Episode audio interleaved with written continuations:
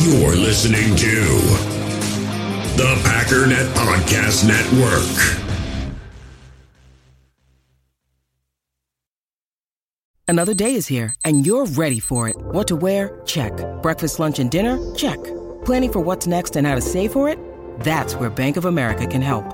For your financial to-dos, Bank of America has experts ready to help get you closer to your goals.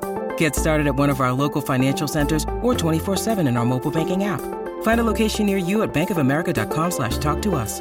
What would you like the power to do?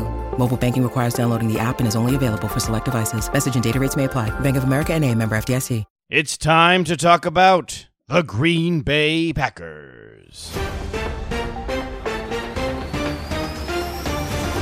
This is the Daily Cheese, your Green Bay Packers news update brought to you by Packernet.com and the Packernet Podcast. Big, big news here with the Packers and star quarterback Aaron Rodgers, who is returning to the team in 2021. He will report on time for Packers training camp. After the 2021 season, the team and Rodgers will have an opportunity to sit down and decide if they want to get together and run it back again in 22. Presumably, some of that would hinge on whether or not they could win a Super Bowl together. Aaron Rodgers currently under contract for 2023 as well. That 2023 year appears to have been voided. Now, no new money is introduced into the deal as far as we know. However, the Packers are given some additional cap flexibility you would have to assume, although we don't know yet, that that would mean that some of Rodgers' base salary has been converted into signing bonus. If you're not familiar with how that works, it's just cash in Rodgers' hand right now. However, the Packers don't have to count that against their salary cap, not all of it, anyways, this year, but could spread it out over 2021, 22, and 23, giving them potentially some flexibility to uh, extend uh, Davante Adams or maybe Jaire Alexander.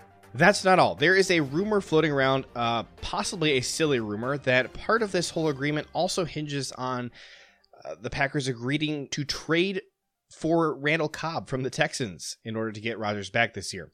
Don't know that that one has a ton of credibility behind it. The source is not a very trustworthy one. But hey, crazier things have happened even in just this offseason alone. For what it's worth, Davante's camp did put out a message uh, through ESPN's Adam Schefter that they are willing to resume contract negotiations with the Packers now that they have solved the Aaron Rodgers contract issue and have freed up some more money. We've also heard that this new contract uh, is going to include a clause that means that the Packers cannot franchise tag Rodgers.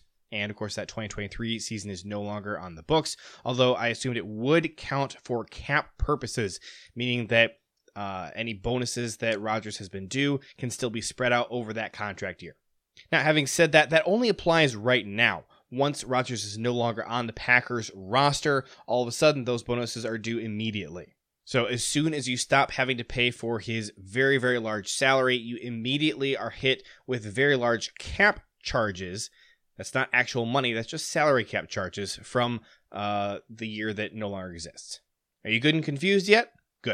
So, since a lot of information has been coming out very rapidly, and I have actually recorded this little daily cheese news update multiple times here, allow me to recap what this means for the future.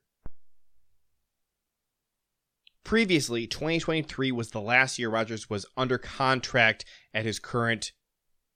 Previously, the previously the last year that Aaron Rodgers was already Previously, the last year that Aaron Rodgers has currently been under contract for was 2023. That year has now been voided. Now, if the Packers win the Super Bowl this year, then this new contract sets them up very nicely to mutually decide to run it back next year in 2022 with Rodgers if he'd like to do that. If both sides want to move on after the end of this year, he is still under a tradable contract. He has one year, 2022, left on his contract possibly something that you could move around with 2023. Uh, I don't think so, but possibly. Or if fences have been mended uh, throughout the course of this year, at the end of this season or next season, you can negotiate a new deal with Rodgers to keep him in Green Bay long term if that's something that he and the team want to do.